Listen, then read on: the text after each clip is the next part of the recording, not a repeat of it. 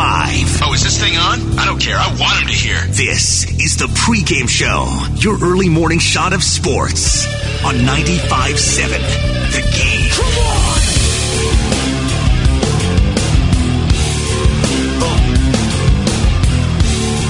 Yes, sir. Good morning, family. Steven Langford on the pregame show, 95.7 The Game, leading you up until 6 o'clock as the morning roast. We'll take you until 10.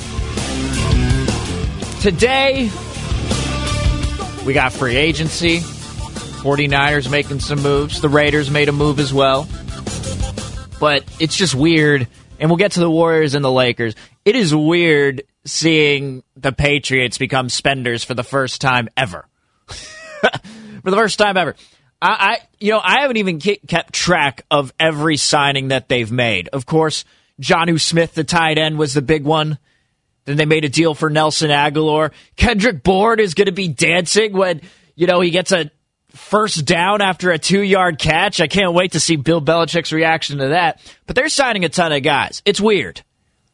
It's weird. In the first three hours of free agency in 2021, Bill Belichick had already spent uh, half of what he spent in his entire free agency tenure with the New England Patriots. That's enough New England Patriots free agency talk this morning. But we'll get into everything uh, that the 49ers did yesterday and what is to come a little later on today because Ian Rapoport was on Good Morning Football this morning and gave us an update uh, regarding Trent Williams. So we will get to all that coming up today. But I did want to start off with the Warriors as they fall to the Lakers 128 to 97. The gauntlet is over. That's it. That six game stretch, it's hard to imagine a tougher six game stretch than that. Starting off with the Suns, going twice against the Lakers. You got to go against the Clippers, and you also got to go against the Jazz. And then you had the Blazers right before that. And the Blazers and the Suns were back to back. So, tough six game stretch there possibly the toughest that they'll have for the majority of the season. I looked it up. There's not many six game stretches that are going to be harder than that one. But I will say this, and let's just start out. You know, in the first quarter, I actually thought they did okay. it was decent. You know, it ended up being 29 to 26. I thought that you know, Draymond, despite a couple of turnovers, uh, Curry was making some nice plays, a majority of them going to the basket. I mean, there was that one where, I mean, they were so casual about it. I was watching the ESPN telecast yesterday, and they were so casual about Curry essentially falling down under the rim and managing to scoop it up over his head and get the bucket from there. He had that. He scored a couple going to the rim with his left hand, a, a, couple of tough shots. And that's really what saved the Draymond turnovers because Draymond had, what, three in the first quarter?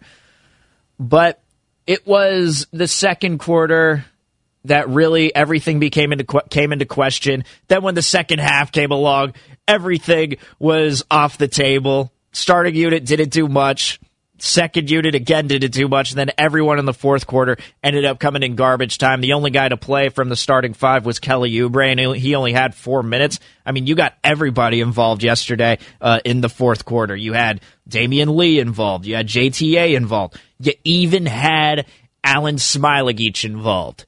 Two guys you didn't have involved were Mychal Mulder and Brad Wanamaker. And as we are nine days away approaching the trade deadline, you can expect that those two uh, might be gone for, for some draft picks. Who knows? Maybe it's like last year where Glenn Robinson III, Alec Burks, and Willie Cauley Stein were all traded for just a bunch of second round picks.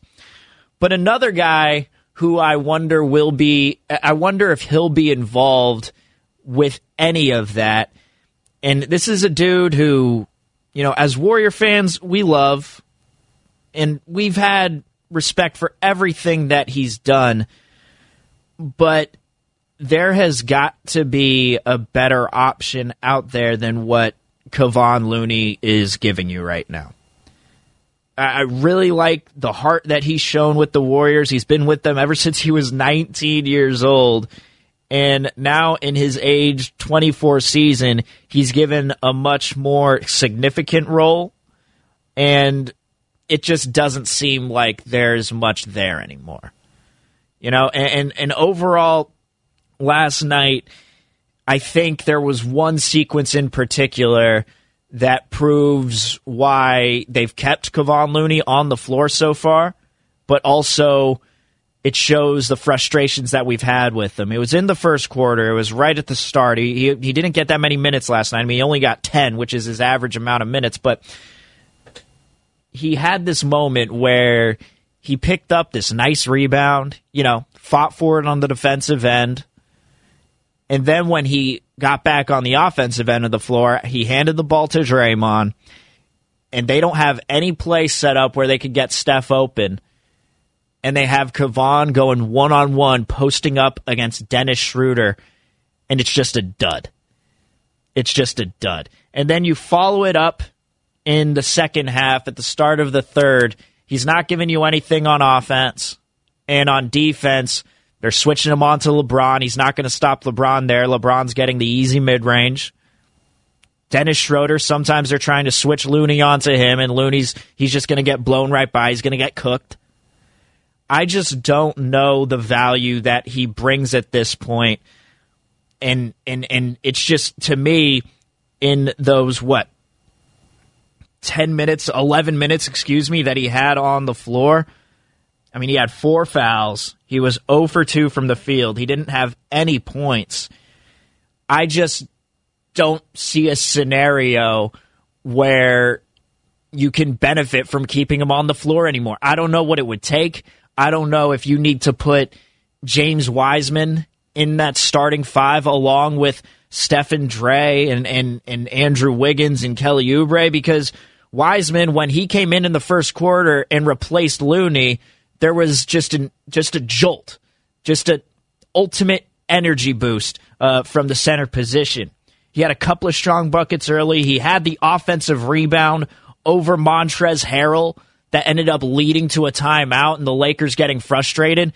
By the way, I mean Montrezl Harrell. Before I get back to what Wiseman's doing as well as Looney, Montrezl Harrell he seems to be a warrior killer. He had 27 points last night, and the majority of what he did uh, is with that second unit. But man, I get PTSD watching Montrezl Harrell because I was at game two of the 2019 series against the Clippers when I think the Warriors had it was it was I think a 30 point lead. It might have been a 25 point lead going into the second half and Lou Williams and Montrezl Harrell just absolutely destroyed the Warriors on the pick and roll. Lou Williams doing whatever he wanted, and Harrell doing whatever he wanted as well. I mean, look, growing up a Raider fan, you know how many bad walks on the BART Bridge I've had going home? That one from game two of Warriors Clippers and what Montrezl Harrell and Lou Williams did to that team, that might have been the worst one. There have been plenty, too many to count. And sometimes, if you're a Raider fan, you're just using that as a way. Uh, you're you're almost using that. You're almost a therapy group, walking on the BART Bridge on the way home after a Raider loss. But that one, after the Warriors lost in Game Two, anyway, Montrezl Harrell, PTSD. That's what happened last night when I saw him. But going back to Wiseman, he gave you good re- rotations on defense, and there was one play where he communicated with Draymond and said, "Hey." Draymond switch back here. I'm going to switch on to Kuzma on the perimeter. Kuzma ends up airballing it. Wiseman plays good defense. And then on the other end of the floor, that leads to a Curry three, and that ends up making it 21 to 17. So there are plenty of little things that Wiseman did in that first quarter compared to what Looney did that just show me I wouldn't mind having him in the starting five. And you're asking me what I would do maybe with Looney on the bench. I don't know. I don't know, but it feels like hell. Even if you don't want to put Wiseman in that starting five, we saw what JTA gave him in the month of February. You're telling me JTA can't replace Kevon Looney for those 10, 11 minutes and give him something? Because if you're looking, if you're going to tell me Juan Toscano Anderson, he's not going to give you the rebounding that Looney will. Well, Looney doesn't rebound too well on the offensive end. He might give you a couple defensively, but I think JTA can give you that. Can JTA set screens like Looney can? No, probably not.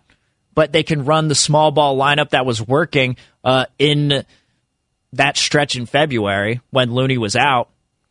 I, I just don't know what Looney brings anymore. And speaking of the second unit, it is way, and this is just my opinion, but it is way too quick, way too quick to judge what the second unit breaks. This new look second unit. All right, you got the Jazz, you got the Lakers, you got the Clippers. Like, these are not easy teams to play in your with your second unit. All right, they're not. I think it's way too unfair to actually evaluate how they are going up against these elite teams. In the second quarter, they're going out there with Mannion, Poole, Oubre, Eric Paschall, and James Wiseman. And on the flip side, the Lakers got Talen Horton Tucker, who's pretty damn good. You got Wes Matthews, who you know, has been plagued by injury for uh, some of his career, but he's still a good player. You got LeBron, you got Montrezl Harrell, and you got Kyle Kuzma. Guys with a little more experience than, say, the three guys who aren't even old enough to drink yet on that second unit. Okay? So you got that and and you know you have those plays like in the second quarter where Wiseman got the tech on Harrell and Harrell just absolutely flopped. He like came down with the elbow and hit him in the chin, but barely, and still got a technical for that. I, I don't know, but Harrell straight flopped on that play. Um, but then Wiseman again comes back on the offensive board, and that leads to a Paschall three. Like, and, and this is the thing that I'm talking about. It's the energy that Wiseman's bringing, and then the other guys. You know, I, I just don't know. I, I, think that Kevon Looney's minutes are replaceable, in, in my opinion. You know, and and I, I, Steve Kerr loves him, and we'll get to what Steve Kerr had to say after the game uh, regarding this team. But again, this second unit, I don't want to start judging it for what it is when they're going up against the likes of the Jazz, who have a couple of guys who could possibly be starters on, you know, not necessarily playoff teams, but they could still be starters in Jordan Clarkson and Joe Ingles while they manage to keep Conley, Gobert, or Conley and Bogdanovic or Donovan Mitchell and one of those two guys. They managed to keep at least two starters on the floor at all times with that second unit. I just think it's unfair to judge what they do. Let's judge what they uh, let let's judge them against the Rockets when they face them in Houston. Let's judge them in two straight games against Memphis. Um 76ers, we'll see. They got a lot of depth. But then you got the Kings and you got the Hawks. So this is a time where I think we can really evaluate the second unit instead of trying to put this expectation on them that they are going to be beating teams within the top five because of their depth. Triple eight nine five seven nine five seven zero is the text line and the phone number if you want to weigh in. Coming up next, you're going to hear from Steve Kerr, but we also have some free agency stuff to talk about regarding the 49ers. They made an addition that is a not a part of their team, but I think with the two signings that they made for guys who are 49 who are who were on the 49ers roster in 2020, I think they made some absolute steals. Triple eight nine five seven nine five seven zero. Steven Langford on the pregame show, 95.7 the game.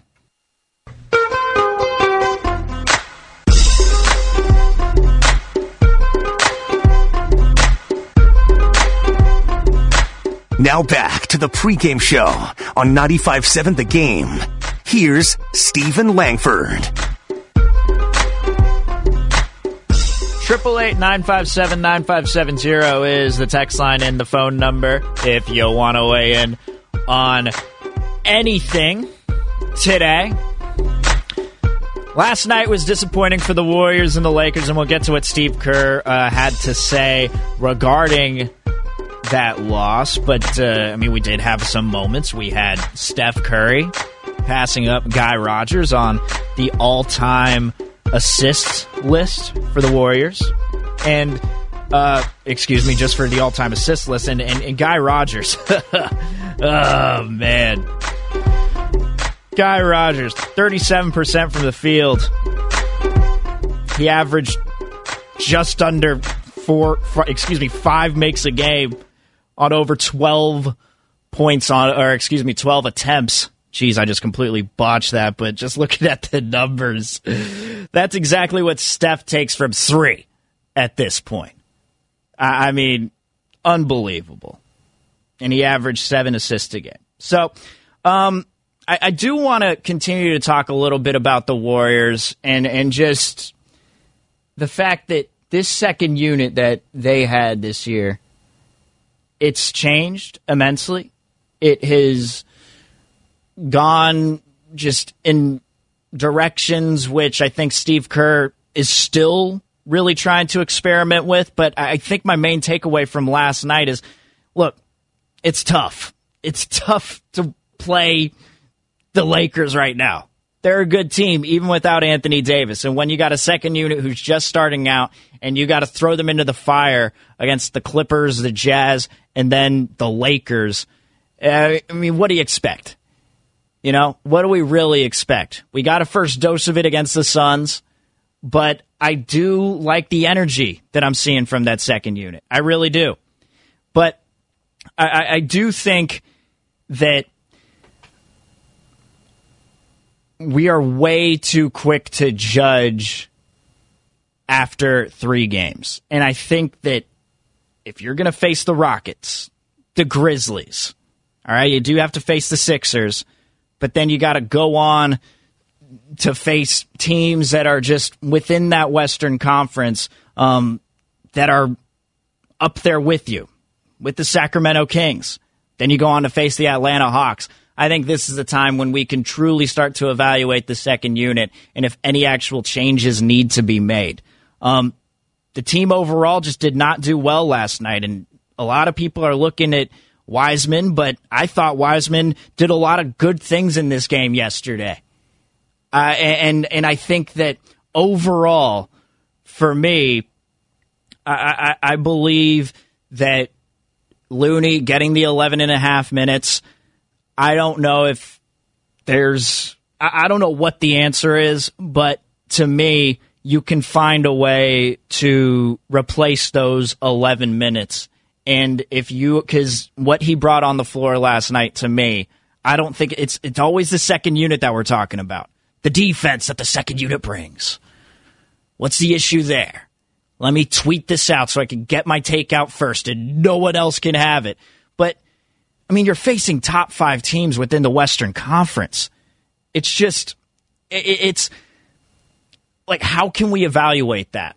But with Kevon Looney, I don't know what the answer is. I don't know if it's giving JTA more minutes and then putting him within that starting five because we've seen what happened in February and just, you know, playing him for the first five minutes of the first quarter and then, you know, the first five minutes of the second then replacing him with Wiseman?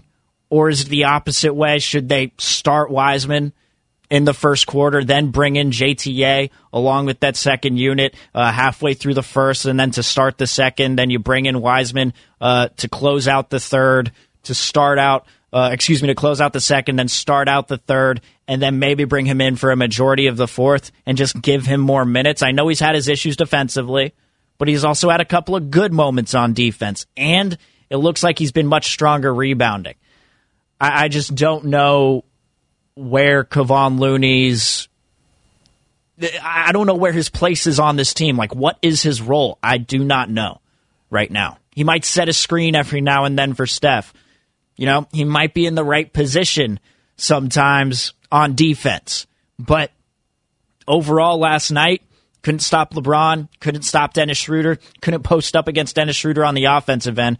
I, I just think that if there's any takeaway for me from last night, it's that. Um, I mean, you saw everyone get minutes yesterday. It's crazy. Uh, but Steve Kerr, spoke about Wiseman and what he can take away from this matchup last night. Yeah, you know, there's so many lessons for James every single night. You know, it's it's hard being a young big in this league. There's so many lessons to learn, so many tricks of the trade, so many pictures that, that you have to see and recognize and and then immediately react to, be in the right spot. So, you know, it's, it's it'll be a good tape to watch for him. You know, just losing losing vision, losing connection on the backside of the defense. But it was a it was a team effort, Monty. You know, there's always five guys involved, and I didn't I didn't think our defense was was good at all from any any position. And it's tough for him, especially because. Uh, you know, again, toward the end of the first quarter, I thought Wiseman was fine. But in that second quarter, when there's not really a de facto center and you just got Montrez Harrell running around making cuts, like it's tough for Wiseman to do. I'm not going to put that all on Wiseman. It's a it's a team defense, and you know if Kelly Oubre is the one on the floor, he's got to be the one uh, that's dictating everything there. But clearly, it's the entirety of that second unit that's having struggles on defense. And again, it's the Lakers. So how can we really uh, uh, judge it from there? But I thought Wiseman showed some good things yesterday, and really, ever since he missed the first three quarters uh, of that game after missing the COVID test, the first game back against the Clips, I think that he's shown energy. He's shown something rebounding. And, and a lot of it we're looking in the first half. In the second half, the game was kind of lost at that point. But in that first half, I saw a lot of good things from him.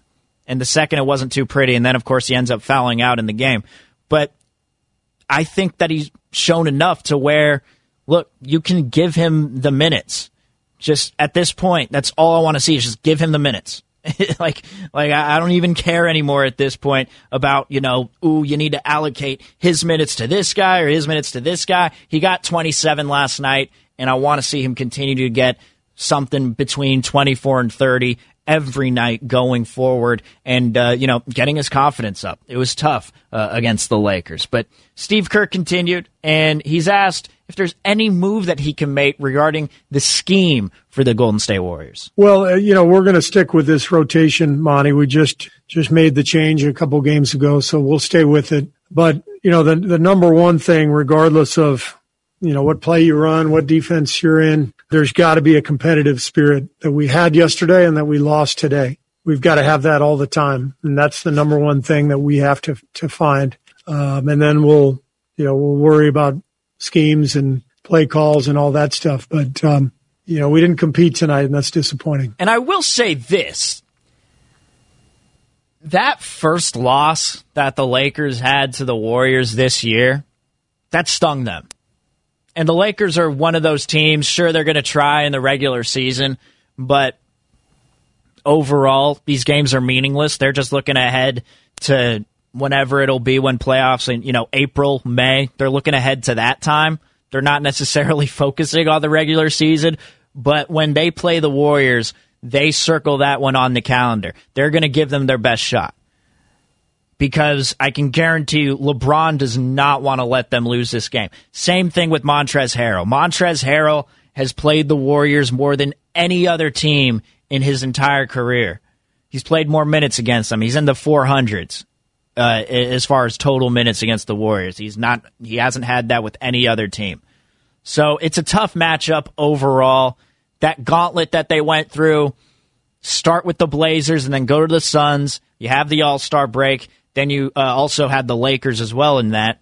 And then you play the Clips, the Jazz, and the Lakers again. I mean, this is this is what it, it, it's tough.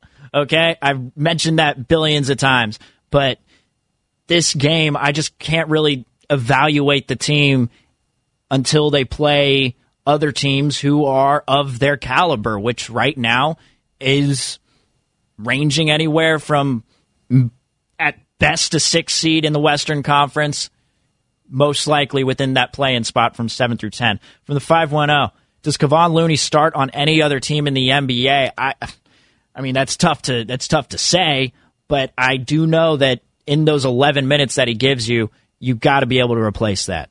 You have to. He's just very slow up and down the floor. Um, everything that was you know, the issue. I've kind of overlooked it, but at this point, I think seeing the slew of young talent uh, that's coming to this Warriors roster, I think I'm I'm personally ready uh, to see just them go in a different direction and and see what else uh, any and see what anyone else can bring uh, at this point. But um, it, it's tough again, tough. One last thing from Steve Kerr, and and let's just get to this: the growing pains. What's expected with this second unit? Well, of course, there's going to be growing pains, but you know we're we're we're not giving them huge minutes. You know they're coming in, you know, for uh, for stretches of the game, and uh, this is this is how players develop. They got to play.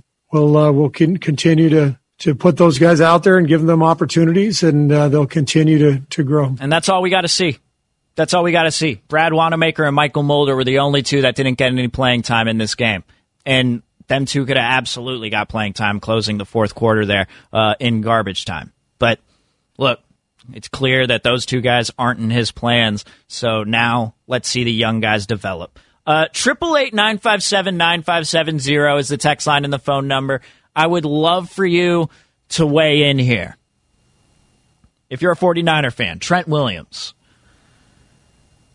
what is what's it going to cost for you for the 49ers to, si- uh, to sign them? David Bakhtiari, left tackle for the Green Bay Packers, was given the most expensive contract in history for an offensive lineman. 23 million on average. Just on average. And when you hear what Ian Rapoport has to say, I wouldn't be surprised if Trent Williams and his agent are expecting that or maybe even more. But what is your price point? Triple eight nine five seven nine five seven zero. Are you willing to go to twenty three million, or is it at the point where you're just like twenty three million? No, not taking that. Triple eight nine five seven nine five seven zero. Steven Langford in on the pregame show ninety five seven the game.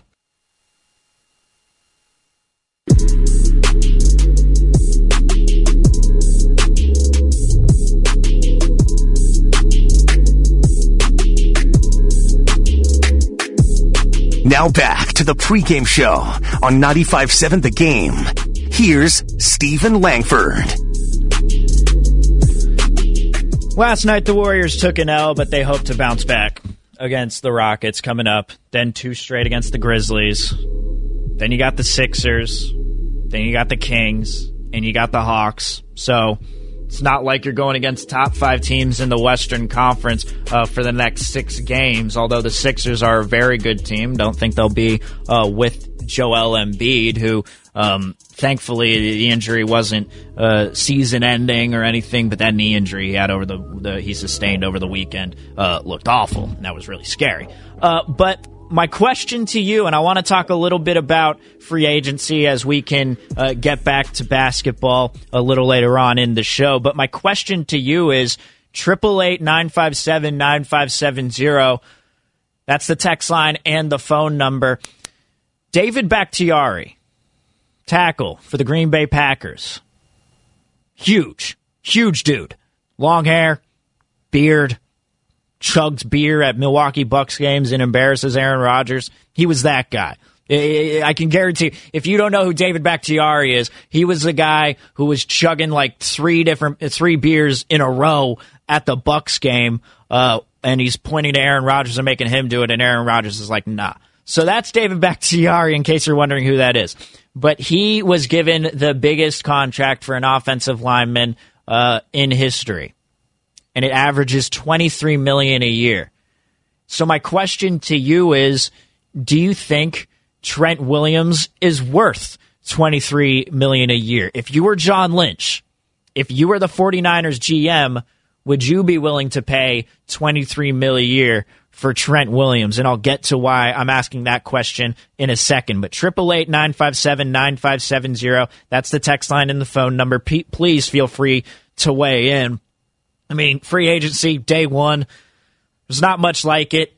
You know, teams can actually put pen to paper tomorrow, but I mean, yesterday you had the Patriots spending more than they've really ever spent especially in a single year. I mean, did you see that stat that in the first three hours of free agency in 2021, that was more money that Bill Belichick has spent on free agents than in his entire time with the Patriots, or at least it was half the money that he'd spent in the entire time with the Patriots. I think he spent upwards of like 350 million total in all his seasons as Patriots head coach. And yesterday, in the first three hours, they paid just over 150 million for their free agents. Whether it's uh, Matthew Judon or uh, Jonnu Smith, but they also paid Kendrick Bourne.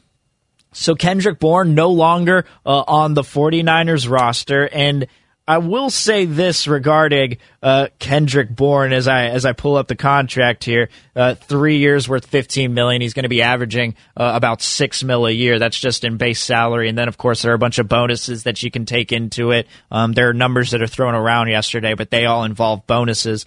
Um, I just think it's going to be the funniest thing when Kendrick Bourne catches a six yard pass on a second and eight, you know, and they're still two yards away, getting into a third and two, and he starts dancing in front of Belichick.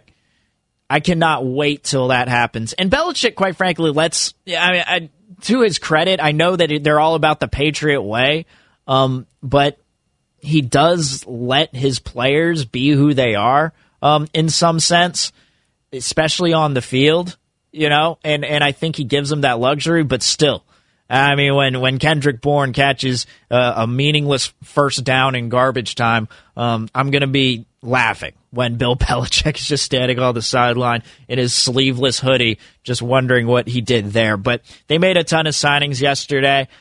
I think, though, that the 49ers and the moves that they made, you already know my thoughts on Kyle Juszczyk.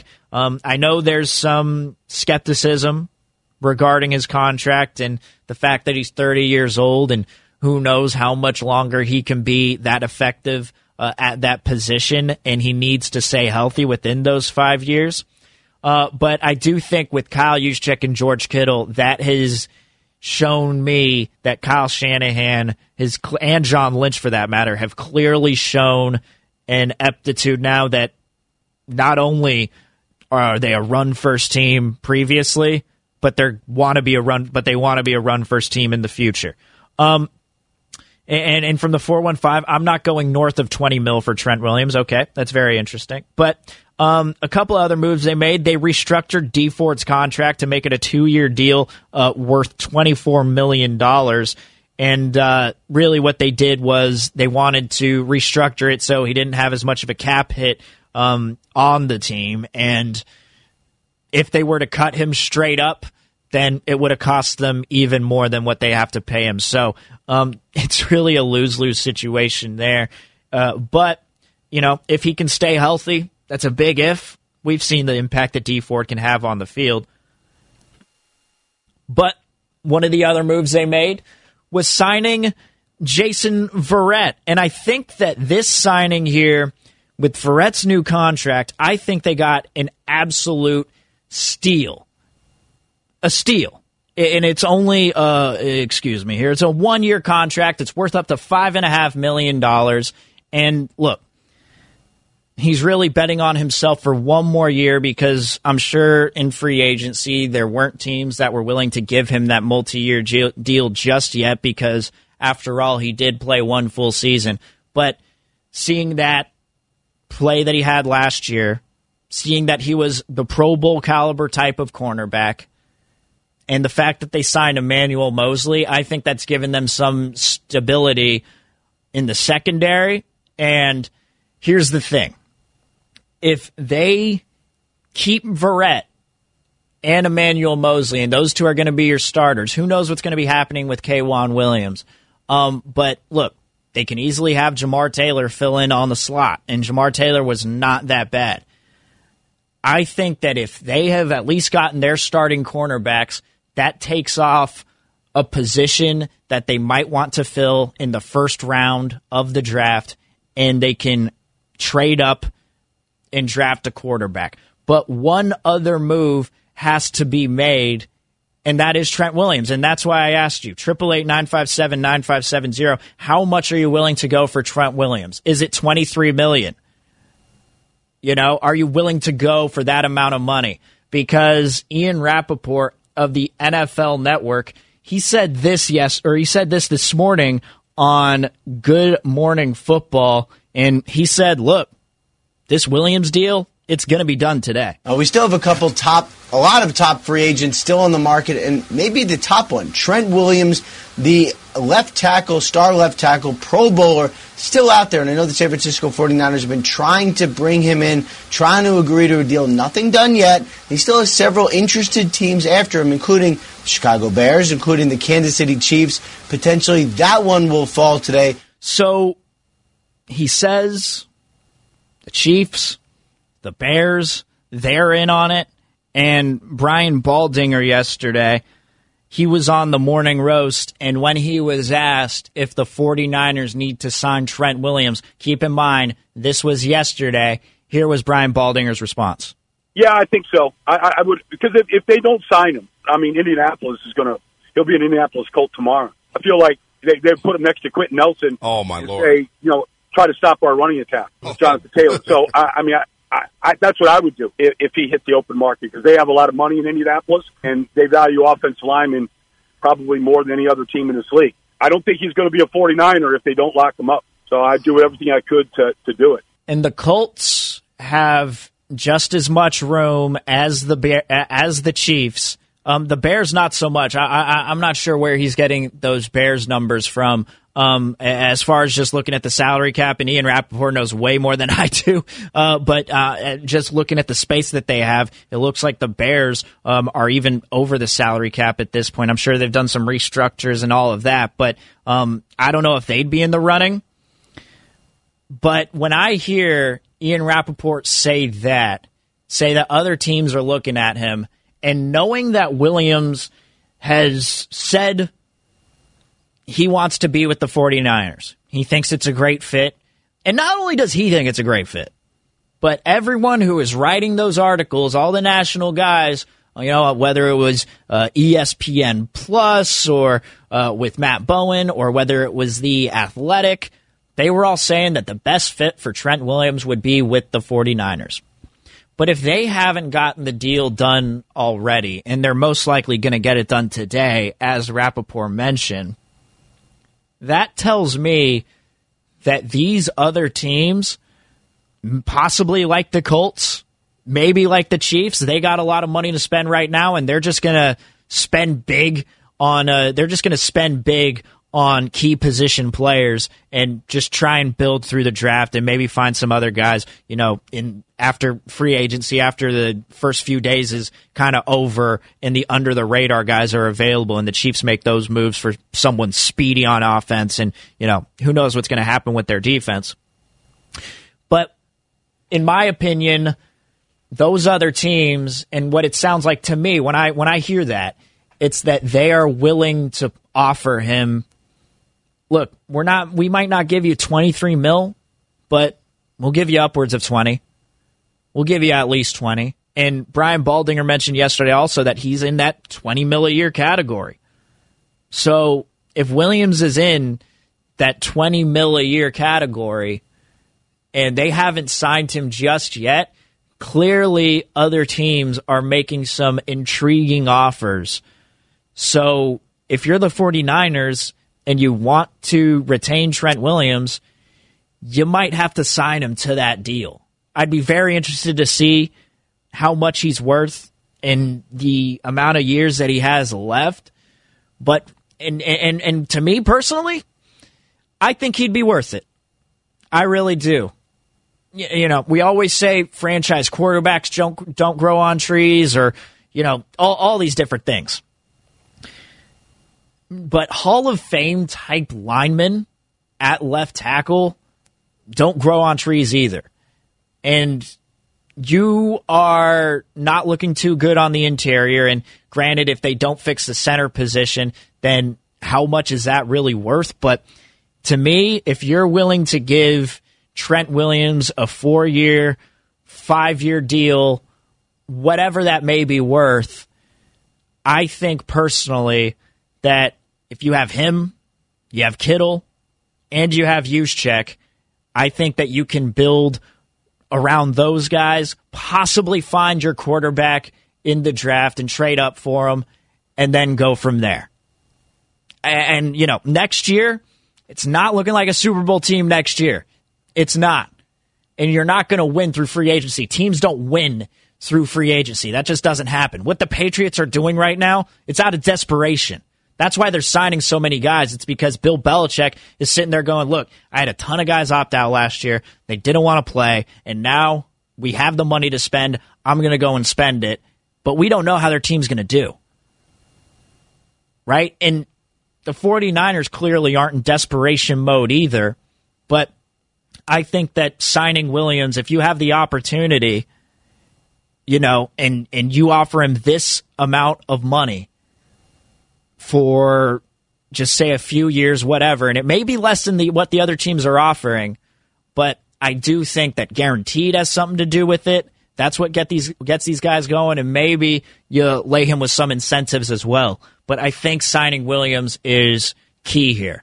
I do think it's something they need to get done, and if they don't retain Trent Williams, I will have big questions going into this year as far as the line. You could get the center position locked up, sure but having a good Hall of Fame type left tackle, I'm telling you, I think that he is legit. And, you know, he wasn't great last year, but I mean, he took a year off and then went into a season without any training camp and just had to be thrown right into it. In that game against the Cardinals, did you see that hit that he laid out? Give him another offseason with the team that he's familiar with who knows what's going to be happening with training camp and, and preseason and all that stuff, but I think that Trent Williams would absolutely be worth it. Triple eight nine five seven nine five seven zero from the four oh eight. Trent isn't the best. He's the one who got beat when Jimmy hurt his ankle versus the Jets, but sign him because McGlinchey needs help on the O line. Niners all day, every day, and who knows what's going to be happening with McGlinchey as well. From the four oh one five, I'm not going north of twenty million for Trent Williams. I can understand that. I can understand if you don't want to, but I mean, going into this year, you're going to have big questions on that offensive line, no matter who else you sign, because um, guards, tackles, all the expensive ones are getting signed at this point. point, and you could, you know, possibly get an Alex Mack who understands Kyle's who understands Kyle's system, but this is for the future, and I think Trent Williams uh, would be best suited to go forward, and you have that veteran lineman for the future, kind of like an Andrew Whitworth with the Rams. Triple eight nine five seven 9570 is the text line and the phone number if you want to weigh in. But another signing that they made, and this is one that I haven't even talked about yet, but Samson Ebukam, who is a outside linebacker. He was in a 3 4 defense, so he counted as an outside linebacker, but he's primarily used off the edge. And in the 4 free scheme that DeMeco Ryans is going to continue to uh, deploy with the 49ers. He's going to be coming off the edge there. Um, he signed a deal with the 49ers yesterday. It's a contract, a two-year deal worth $12 million, can be worth up to 13 and a half um, because it is an incentive-laden contract. And, you know, it's a good signing. The best avail- the best ability is availability, right? And in my estimation, he has not missed any games so far through his four seasons with the Rams. So you have that. But also, the numbers, they're not massive, they're not explosive. I just think it gives you a nice depth piece. And not only can you bring him off the edge, but you can also um, you can also use him on special teams as well. He had a big play against the Seahawks earlier this year where he forced a fumble from DJ Reed. Um, but and he also forced a fumble on Nick Mullens. Take a listen to this. Mullens from the pocket. Ball is fumbled. He gets it back. But at the 35 yard line, he's brought down.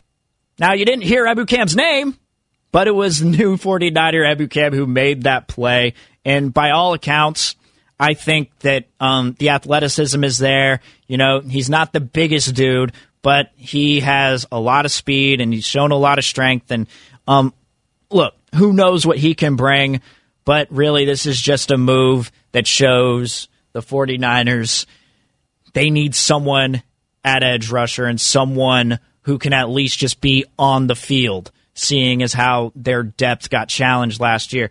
But also, I do wonder with these guys, with the Rams, and I'm always skeptical uh, when it comes to players like this. And not not just players like this, but just players with the Rams in general on their defense, especially within the front seven. When you're playing with a guy like Aaron Donald, those numbers can escalate and it can make you look really good. And, you know, a majority of his sacks last year, uh, they came in one on one situations and they were impressive. Don't get me wrong, they were impressive. One of which was going against a tight end, but the other two uh, were going against left tackle, the, the, mo- the more impressive ones, where he managed to get to the quarterback. And he also stopped the run on a few plays as well. He's a decent player. But I always am skeptical regarding players who have been with uh, Aaron Donald. And on the opposing side, you're going to have Arik Armstead and Nick Bosa back, so that can give him some sort of advantage. But look, this is just a signing where, you know, I, I think that for me, it's it's nice. You know, it's nice. You do not want to go wasting your money, for example, like the Titans did.